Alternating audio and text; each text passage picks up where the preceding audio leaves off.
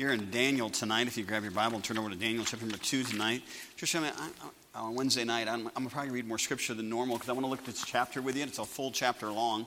I'm not going to sit and read the chapter. I want to walk through it with you tonight. If you know your Bible at all, the first six chapters of Daniel are more stories, and the last uh, six chapters are more prophetical and more specific as far as prophecy. But in Daniel chapter number two, God gives us some prophecy from this great image, all right? I'm going to go ahead and have you shoot the image on the board if you don't mind. Church, I mean, there's a lot of places that you can look if you study your Bible that have what they think the image might look like. We don't know what the image looked like, all right? In fact, Nebuchadnezzar dreamed the image, and it's only called a great image. The description of that particular image is the head of gold, and then, of course, you can see by the colors there, it's going to be the arms and chest of silver. And then, of course, uh, it's going to have the um, stomach and the thighs, really, of bronze the legs being of iron, and then the toes. I want to talk a little bit, and I know it's a little bit prophetical tonight, and there's, there is an application, but I want to just, just think about this particular chapter. This image that Nebuchadnezzar dreamed about was prophetical as far as God telling him. Think about this. We're in 2023 right now, and this was around 600 BC, so almost 2,600 years ago, God told Nebuchadnezzar what was going to happen in the future and beyond. And actually, that future is beyond us because Christ has not come back yet. And, uh, but yet, God showed a heathen king that He put in the inspiration of Scripture for us of what the future would hold as far as world dominion. And by the way, the world dominion is going to end with Christ at the millennial reign of Christ, and He'll reign over the world. And so we'll look at that a little bit tonight. But uh, that's, that's not the main thought tonight, but this thought, uh, His dream, is really uh, shows us what we're going to look at tonight. So let's look at your Bible now and uh, ask. In fact, let me pray first, if you don't mind, because we're going to just walk through this, I think, together uh, tonight. Let's ask the Lord to help us. Father, thank you again for your word. Please help us tonight to have an understanding heart. And Lord, I don't want it just to be reading. I know that you want your word and the quickness and powerfulness of your word that it can do something in the heart of a person.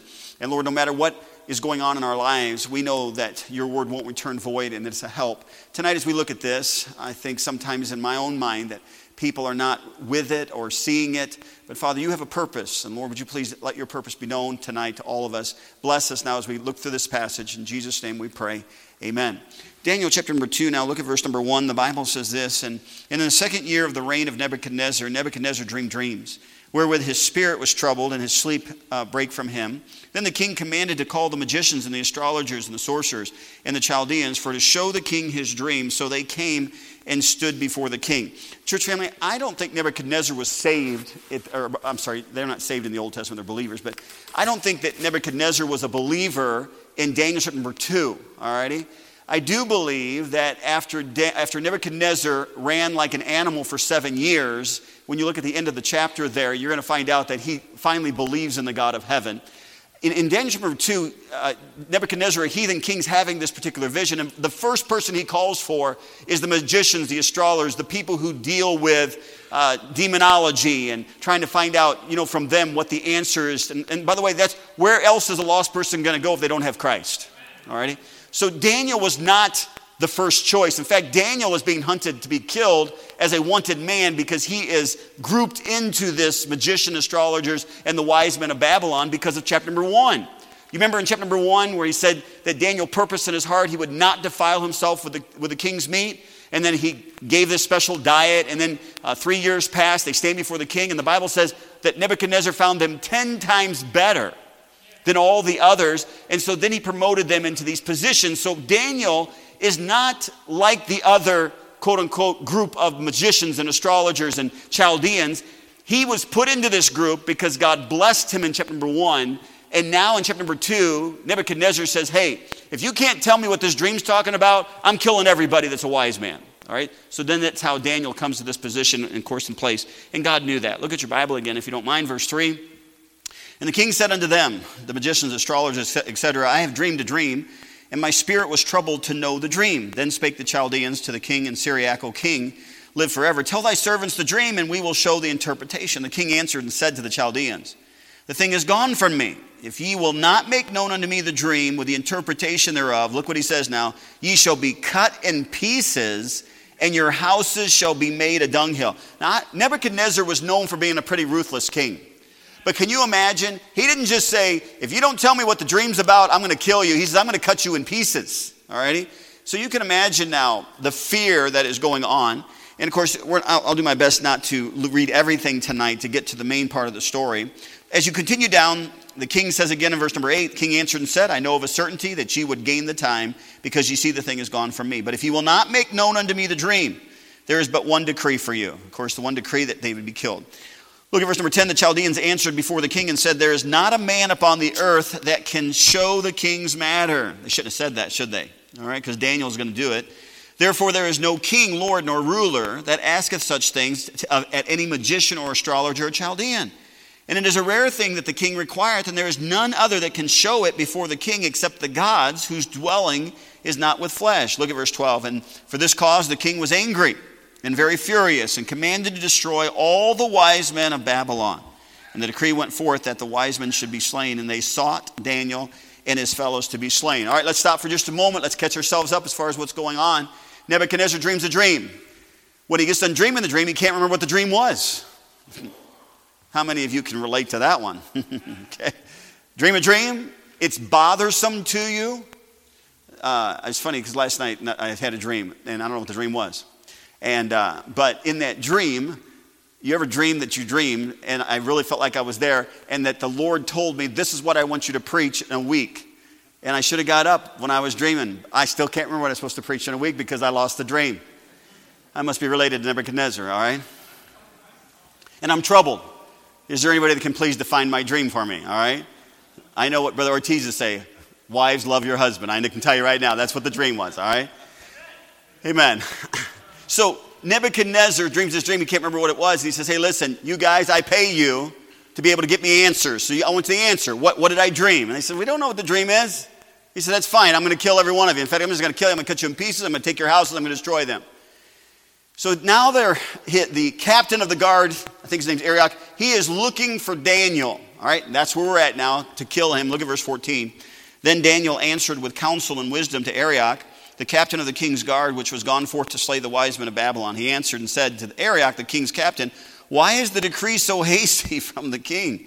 Then Arioch made the thing known to Daniel. Then Daniel went in and desired of the king that he would give him time and that he would show the king the interpretation. All right. Then Daniel went to his house and made the thing known to Hananiah, Mishael, and Azariah. Who is that? That he, their Hebrew names is what we know: Shadrach, Meshach, and Abednego. All right. So Daniel had some good friends. We know that from another chapter. They're going to be thrown in the fiery furnace, not bow, bow the knee.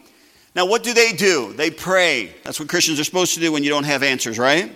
Look at verse 18. He says he goes to Shadrach, Meshach, and Abednego, Hananiah, Mishael, Azariah, same people. He says, verse 18, that they would desire mercies of the God of heaven concerning this secret, that Daniel and his fellows should not perish with the rest of the wise men of Babylon.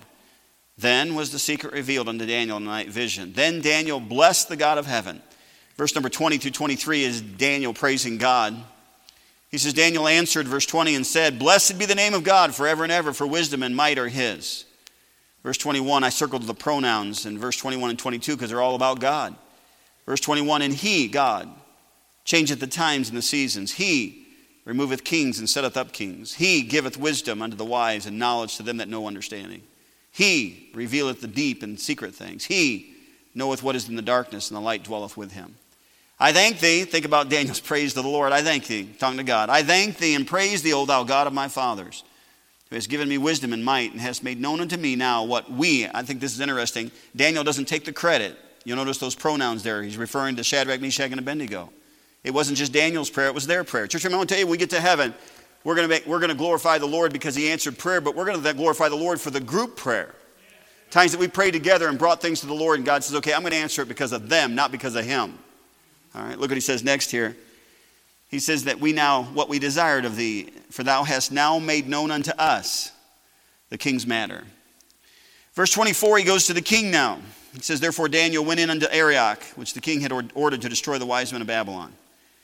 Verse number 26, the king answered and said to Daniel, verse 26, whose name was Belteshazzar, Art thou able to, to make known unto me the dream which I have seen and the interpretation thereof? Daniel answered in the presence of the king and said, the secret which the king hath demanded cannot the wise men, the astrologers, the magicians, the soothsayers show unto the king. To me, this is a pretty powerful phrase, and that's, this will be our thought tonight. I'm going to come back to it tonight, but I want to really finish teaching the passage. Verse number 28 But there's a God in heaven. Church, I want to tell you something. It all goes back to that, does it not? What's the banners on the wall saying? He's all I need. Hey, Nebuchadnezzar, I can't give you an answer, but I want to tell you, there's, but there's a God in heaven. Nebuchadnezzar, I know you want to kill everybody, but there's a God in heaven. Nebuchadnezzar, I know you're troubled and you can't get answers and you're looking to man and you're not looking to God, but there's a God in heaven. The whole purpose of life is supposed to be God, and sometimes we get frustrated with life. But can I just remind everyone tonight that there's a God in heaven? We'll come back to that thought tonight. I want to go ahead and finish this if you don't mind. Verse number 28 But there's a God in heaven that revealeth secrets and maketh known to the king Nebuchadnezzar what shall be in the latter days. Thy dream and the visions of thy head upon thy bed are these. Verse number 29. Church, for time's sake, let's just look at the dream. Verse 31. Thou, O king, sawest, and behold, a great image. This great image, whose brightness was excellent, stood before thee, and the form thereof was terrible. This image's head was of fine gold, his breast and his arms of silver, his belly and his thighs of brass, his legs of iron, his feet part of iron and part of clay. Thou sawest till that a stone was cut out without hands, which smote the image upon his feet that were of iron and clay, and brake them to pieces. Then was the iron, the clay, the brass, the silver, and the gold broken to pieces together and became like the chaff of the summer threshing floors. And the wind carried them, carried them away, that no place was found for them. And the stone that smote the image became a great mountain and filled the whole earth. Verse 36 This is the dream, and we will tell the interpretation thereof before the king. What's the interpretation? Verse 37 Thou, O king, art a king of kings. Notice there's small k for king and king, small k. For the God of heaven hath given thee a kingdom power and strength and glory. And wheresoever the children of men dwell, the beasts of the field and the fowls of the heaven, hath he given into thine hand and hath made thee ruler over them all. Thou art this head of gold. Now, church, let me stop for a second here. God is showing Nebuchadnezzar the future, presently as well as the future. And so Daniel's interpreting this dream, and if you look upon the chart behind me here, again, I don't know that's that exact picture. There's lots of different pictures what people think it might look like, but the truth truth of the matter was there was a head of gold. And uh, Daniel is telling Nebuchadnezzar about all these world kingdoms. And it's, it's a picture of an image, this world kingdom. And so let me think for just a moment here. We don't have a world kingdom right now because we have different countries around the world. We have continents, and on those continents are different countries. Back when Babylon was, uh, in, this is again 2,600, 2,600 years ago, there was a world power and those world powers kept shifting. And so here Nebuchadnezzar gets to see the future in this particular dream. And Daniel says, I just want you to know you're the first world power, you're the first world kingdom. He says, no matter where all the beasts are at, you own it. No matter what nations are out there, you're in charge of them. Nebuchadnezzar, you're this head of gold. The, the world power that's going on, that's Nebuchadnezzar. That's the first picture. The second picture of the world power, look at your Bible again, Verse number 39, it says, And after these shall arise, I underline in my Bible, another kingdom, meaning inferior to thee. Now, church family, the first kingdom was Babylon. The second kingdom, it can be called different ways, but it was called Medo Persia, the Medes and the Persians. If we were to study prophecy in the last six chapters of, of uh, Daniel, we would see those two countries specifically called out as far as being a world power. If you remember correctly, uh, one of the sons of Nebuchadnezzar, Belshazzar, had that dream where he saw the handwriting on the wall, Mene, Mene, Tekel, Upharsin, and that was God saying, okay, your time is up. That very night, historically, that's when the Persians came under, through the water wells, came under and they got into the city and destroyed it that night, and the Medes and Persians took it over, and they became the world power after Nebuchadnezzar. So when he says in verse 39, and after these shall arise another kingdom, that was the Medes and Persians, they an inferior unto thee. Look at verse 39, the next one. It says, and another third kingdom, I underline another third kingdom, another third kingdom of brass, which shall bear rule over what? We're ta- I, I know I don't mean to be deep and I'll, I'll hustle, but here, but understand it's talking about world power, kingdom, owning everything, being in charge. Nebuchadnezzar was the first one, Darius was the second one. Alexander the Great the next third world power was Greece. Greece became a world power. Alexander the Great had conquered all the known world. If you, under, if you know history, Alexander, when he had passed away, when he had died, four of his generals took over. It's interesting that that's in the book of Daniel as well, and it was divided up. But what I want you to see is the next world power would have been, would have been Greece. And that's again would have had controls. That was Alexander the Great. Look at the next statement now in verse number 40. And the fourth kingdom, underline fourth kingdom if you're underlining, the fourth kingdom shall be strong as iron, for as much as iron breaketh in pieces and subdueth all things, and as iron that breaketh all these things shall it be, break in pieces and bruise. And whereas thou sawest the feet and toes, part of the potter's clay and part of the iron, the kingdom shall be divided, but there shall be in it of the strength of the iron. For as much as thou sawest the iron mixed with mire and clay, and as the toes of the feet were part of iron and part of clay, so the kingdom shall be partly strong and partly broken. And whereas thou sawest iron mixed with clay, miry clay, they shall mingle themselves with the seed of men, but they shall not cleave one to another, even as iron is not mixed with clay. Which I I'm not, I, we can't get too deep tonight, and I know some, there might be more questions as we read through this, but let me just quickly say the legs of iron was a picture of Rome. If you remember correctly, Jesus Christ was born in that era, and he lived 33 and a half years, and Rome had the world dominion at that time. They're, they're a picture of the legs of iron. But you me, there's a big gap when you get down to the toes, and that gap because Rome was the last one to have world dominance. Now, church family, today there's nobody that has world dominance. The United States might be a superpower, but we don't own the world. Alrighty? And so there's a day coming when the Antichrist is going to draw the nations together, those 10 toes. He's going to get 10 kings we believe it's the old Roman Empire, which would means it would have to be toward the Middle East. But those 10, 10 toes representing the, the old Roman Empire, and they're going to give their power to the Antichrist, and there will be another world power represented by those 10 toes that iron and clay, which iron and clay don't mix together, they don't stay together. And then the Bible says there's a rock that's going to hit this statue in the feet. Look at your Bible again, verse number 44. And in the days of these kings, that's the, during the tribulation period, shall the God of heaven set up a kingdom which shall never be destroyed. And the kingdom shall not be left to other people, but it, the kingdom, shall break in pieces and consume all these kingdoms. In other words, all the kingdoms of the world. And it, the kingdom of Christ, shall stand how long? For as much as thou sawest that the stone, was cut out of the mountain without hands. Church family, I think the symbolism there is this Jesus Christ has always been, no hands made him. That's the picture here. The stone here is Christ. A stone that's cut out of the mountain without hands, and that it, it break in pieces the iron, the brass, the clay, the silver, the gold, all the nations. The great God hath made known to the king, King Nebuchadnezzar, what shall come to pass hereafter, and the dream is certain, and the interpretation thereof sure. But you remember the rest of the chapter, I'm not going to read, but verse 46 through 49, Nebuchadnezzar is excited that somebody could interpret the dream. All right, now, I know a lot of teaching tonight and a lot of inform- a bunch of information, but to me, the information is what really gets us back to the thought tonight, but there's a God in heaven. Just let me think for just a moment here. We don't have world dominance today, though there are countries that would like to have world dominance.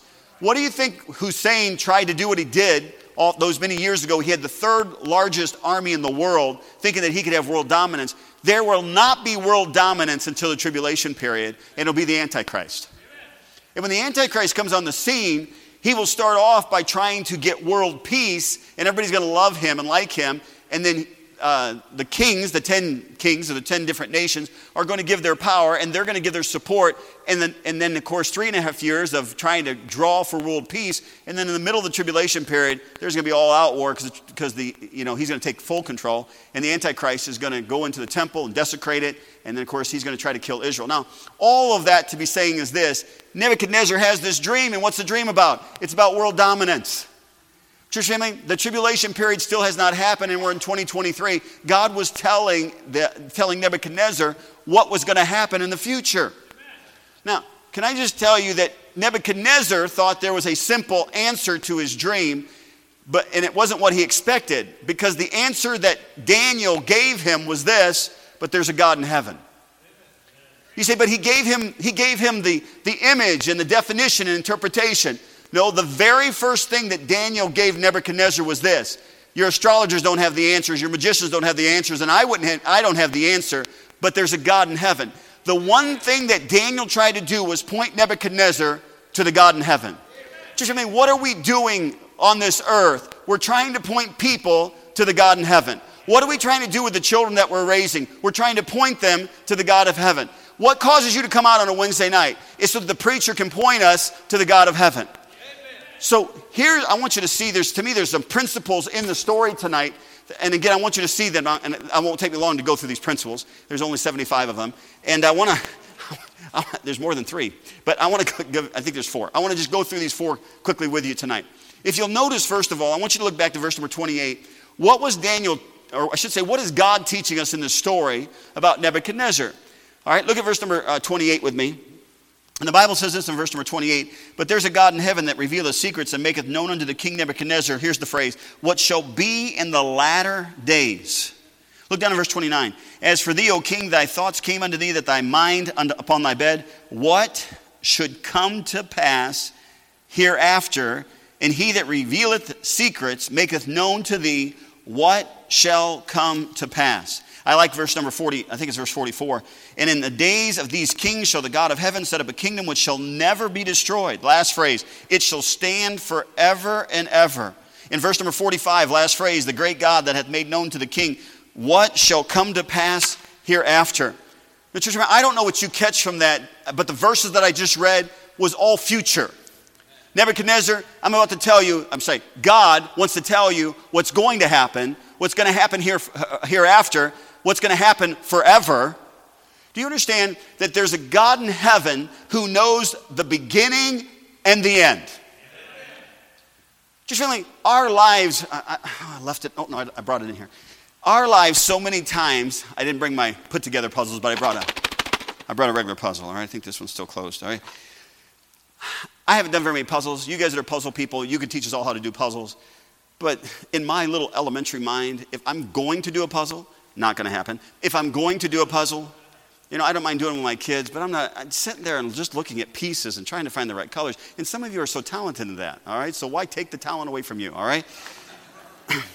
but in my elementary mind, and if I'm wrong, you tell me after the service, okay? But in my elementary mind, if I'm going to do the puzzle, I need a picture. I want a picture. And then what I want to do is I want to find out what's my colors. I want to know what the reds are. I want to know what the blues are. I want to know if there's a, if, the, if there's a dark green, if there's a light green. Then for me, I'm not a puzzle maker, I would separate the colors. All right? Maybe you don't do it like this. Maybe, maybe I'm way, way off because I'm not a puzzle person.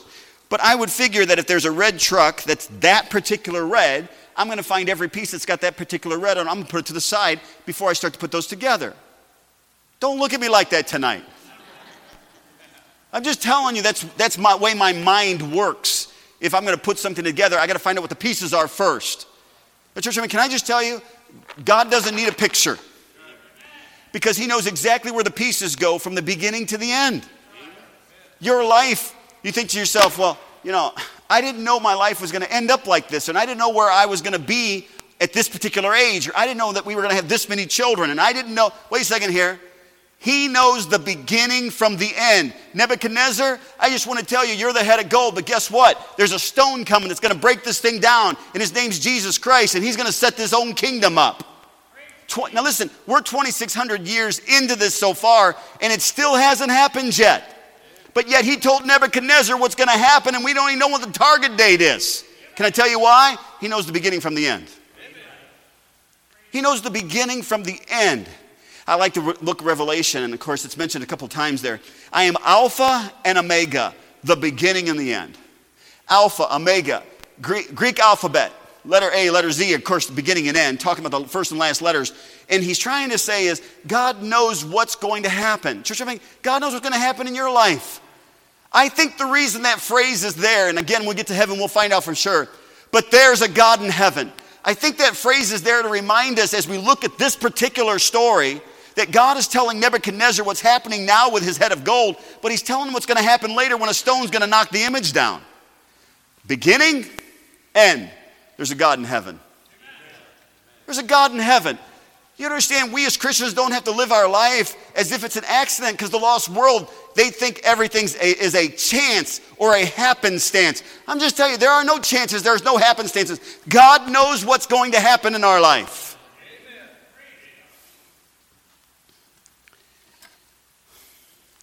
This is me, but I really believe that if the Lord was trying to tell me a message that He wants a week from now, that He's going to tell me again. And I believe that because he knows the beginning from the end. Can I just tell you, in your life, it's the same thing. It doesn't matter if I'm, you know what? If I would have told the church family when I first came, only shake hands with people that are older than you, I'd be running around. I wasn't running tonight. Everybody's running up to me. Even Mrs. Edwards came and shook my hand. I've never had a 90 year old shake my hand before. Hey, can I tell you, it doesn't matter how old you are, he sees the beginning from the end. It doesn't matter if you don't know where you're going to go to college. It doesn't matter if you don't know who you're going to marry. Can I just tell you, he knows the beginning, but there's a God in heaven. We need to get our focus looking up that, okay, God, I can't see the future, but I know you know what's going to happen in the future. And Nebuchadnezzar, I just want you to understand God sees the future, and here's what he says is going to happen. Something else I see in this passage here. Again, trying to not, I won't try to read this, re- reread the chapter, but look at verse number, I think verse 17, if I remember correctly. Chapter 2, look at verse number 17. Just for me, from verse number 17 through verse number 23 is really Daniel getting with his, uh, Shadrach, Meshach, and Abednego, getting with his companions and praying.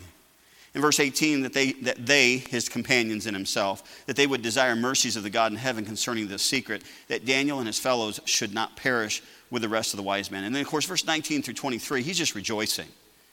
Daniel blessed, uh, I'll just read verse 19. Then was the secret revealed unto Daniel in night vision. Then Daniel blessed the God of heaven. Did you notice that phrase, God of heaven, is mentioned in verse 18? The God of heaven is mentioned in verse number 19. The God of heaven is mentioned in verse number 28. And the God of heaven is mentioned in verse 44. I really think that the whole idea of this passage is he's saying, listen, Nebuchadnezzar, you're trying to figure it out through people when God's already got this thing figured out. But there's a God in heaven. And I, tonight, can I just remind us tonight, there is a God in heaven who sees the beginning from the end. There is a God in heaven who answers prayer. Just remember, Daniel would have died. This was life or death. I don't know what their prayer, their prayer meeting was like, but I can tell you their prayer meeting, they weren't sleeping. I can tell you at their prayer meeting, it wasn't monotone. I can tell you for sure that at that particular prayer meeting, they were all praying, not just some. I don't look around during prayer, but I sure hope on a Wednesday night you just don't sit in your pew. It's time to pray that you'd pray. Because I want to tell you, Daniel, and by the way, your life is life or death. Life or death. Your children, your spouse, this church. I was told today that 1,600 pastors step out of the pulpit every month, Baptist. 1,600. How many of those are getting replaced? Just remember, Satan's on the move. We've got to pray. We've got to talk to the Lord, and we've got all the promises of Scripture. Just remember, I want to tell you something. If I came up to you and I said, Listen, I will take care of this to you, I promise, you would leave me with at least some assurance okay, Pastor said he's going to take care of that. Can I just tell you a thousand times, thousand times, thousands that if God says, I'll answer your prayer if you would just ask, ask, and it shall be given unto you. Seek, and you shall find, and knock, and it shall be opened unto you. Why don't we take him at his promise?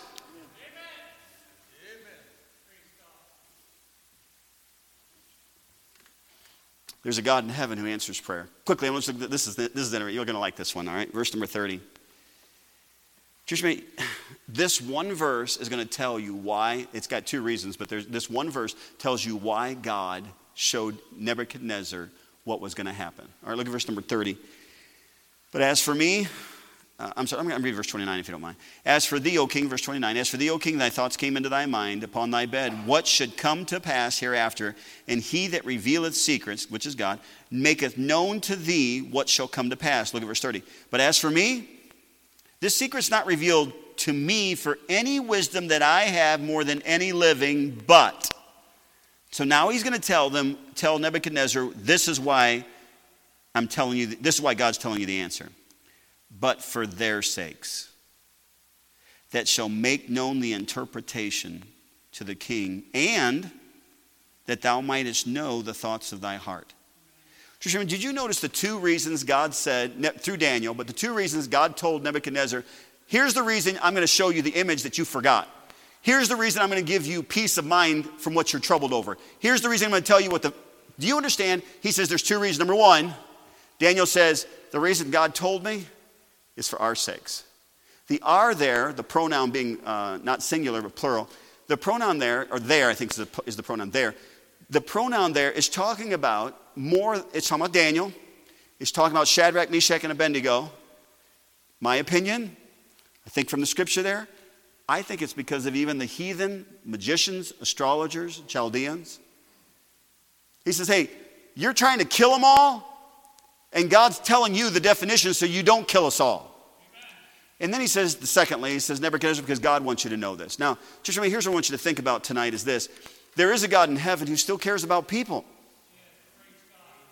Church family, you're not alone. He casting all your care upon him for 1 Peter 5 7, he careth for you. That's the God we serve. Cast thy burden upon the Lord, and he shall sustain thee. That's the kind of God we serve. Matthew 11, 28, come unto me, all you that labor and are heavy laden, and I will give you rest. There is a God in heaven. Okay, Nebuchadnezzar, you're struggling inside, but and you're aggravated with people because you can't get the answers that you have, and God says, I'm going to give you the answer for their sake. Just let me think about it. Shadrach, Meshach, and Abednego, they made a difference, did they not? They wouldn't bow before the king, and when, when they were cast into a fiery furnace and they came out, Nebuchadnezzar and all his princes saw that. And Nebuchadnezzar makes a ruling for all the land. He said, Listen, don't anybody talk bad about this guy's God. Daniel would have died. Did not Daniel make a difference in the next king, Darius? He's cast into a lion's den. Darius doesn't goes without eating because he's worried about Daniel, and he comes to that, throws the lid off, and says, "Hey, is the God whom ye serve able to deliver thee?" Want to tell you something. God cared about Daniel and Shadrach and Meshach and Abednego, and I think he cared about the heathen people too. How do you know that? Well, 2 Peter 3 9 tells us that. And then he's not willing that any should, but that all should come to repentance. God doesn't want anybody to be harmed. Hey, there's a God in heaven that cares for you, and you're going through struggles in your life and times that worry you. And sometimes you cry yourself to sleep at night, and sometimes you, you you leave the house in the morning and you're burdened and you're with people. And you, you, how, how can I? There's a God in heaven, that's how you make it. He cares for you. So he says in this passage, there's a God in heaven who sees the beginning from the end. There's a God in heaven who answers prayer. There's a God in heaven who cares about people. And he sure does. Only, you know, church, I I'll go to this next one, but I'm going to just quickly say this. If I was to ask you tonight, what did Solomon pray for? Most of you would say, well, Solomon, he prayed for wisdom because God said, ask what I shall give unto thee. And he said, would you please give me an understanding heart to be able to lead such a great people? But it's interesting about Solomon when you look into the other passage of Scripture that the Bible says that God gave Solomon three things. Now, I know you're going to say, well, he gave him riches and honor in life. And that is true because God said, I'm going to give you what you didn't ask for. That was the riches and honor and life and all that stuff.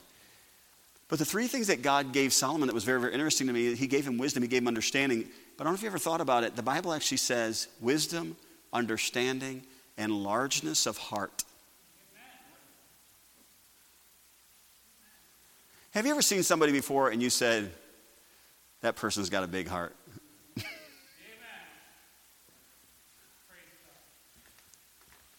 do, you, do you ever pray,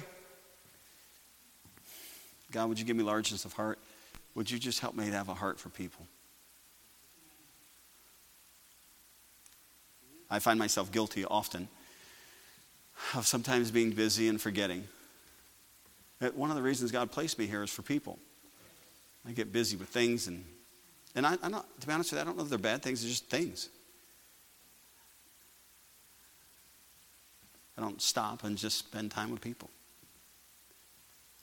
You know, and some have compassion making a difference. That's what we're supposed to have.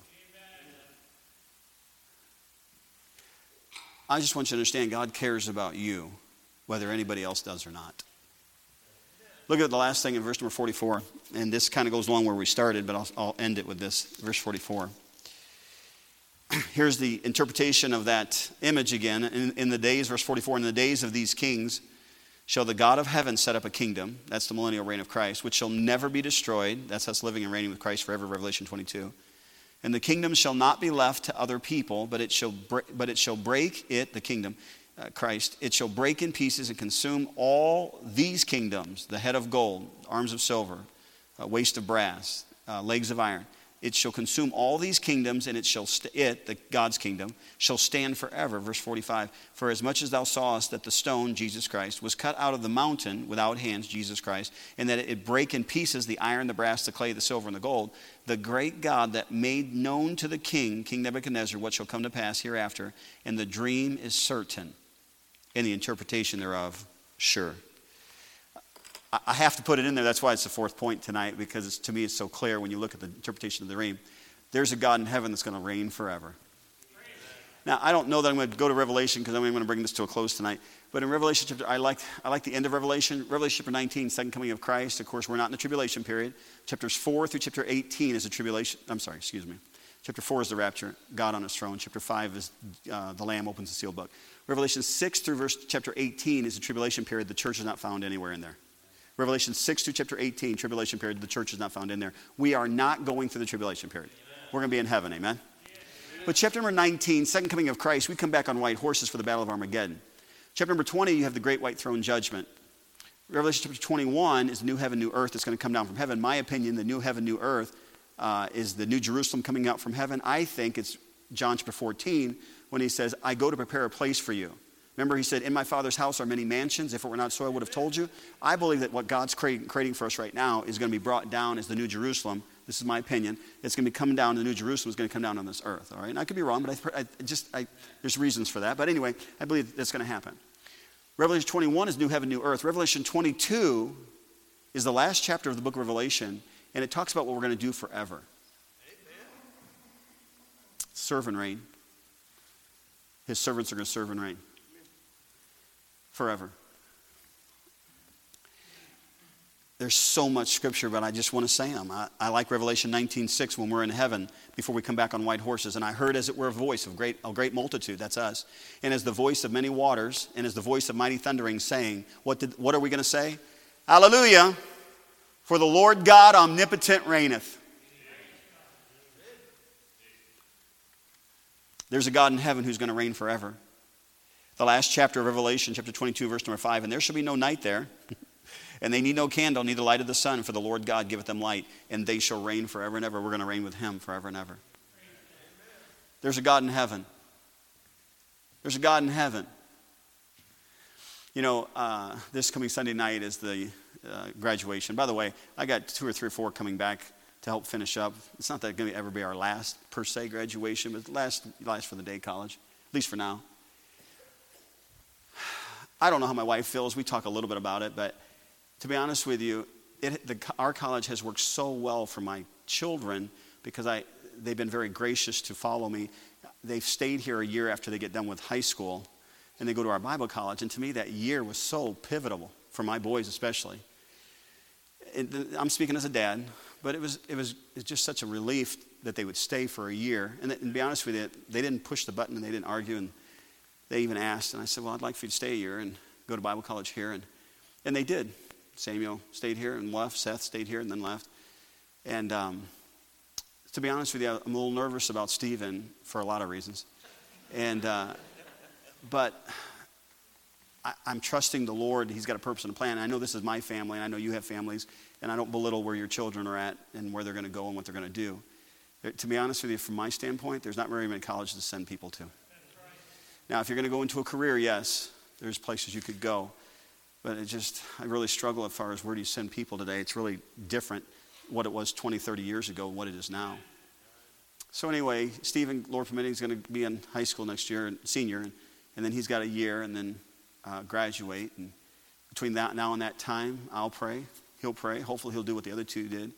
Said, Dad, what your thoughts are, and I'll try to be able to give him some advice uh, as far as that. But I'll be honest with you, right now, I don't know. And it concerns me. I know you say, Pastor, it's a year away. I know it's a year away, but it concerns me because, you know, I want all of my children to do right, and they don't have to go into full time Christian service. Church family, your children, if I can carefully say this, your children don't have to go into full time Christian service, they just have to be in the will of God. Uh, can I add to that? they ought to be willing to go into full time Christian service. Because if they're not willing, they're not in the will of God. You don't have to go on the full time Christian service, but you ought at least be willing to do whatever God wants for your life. But I want to tell you one thing I know for sure. I don't know what's going to happen from a year from now, but I know what's going to happen 10,000 years from now. He's still reigning. You know why? Because there's a God in heaven. If you get a chance and the Lord leads you to do it, you ought to read Revelation 4 sometime, maybe tonight or next day. And you ought to circle every word in, the, in chapter number 4, every, Revelation 4, you ought to circle every time you find the word throne. Because it's always referring to God on his throne. I'm just telling you, God's going to reign forever and ever. And isn't it a wonderful thing that He chose you and me for saved? He chose you. Now, you, you, you heard the call, you answered it, but He chose you to be with Him forever. Yeah, you're right. I don't know what's going to happen tomorrow, the next week, the next month, but I know what's going to happen forever. You know why? Because there's a God in heaven. There's a God in heaven. Listen, young people, I'm done. Look at me. You have got to get to the place in your life that you're surrendered to the God of heaven. Because I want to tell you something.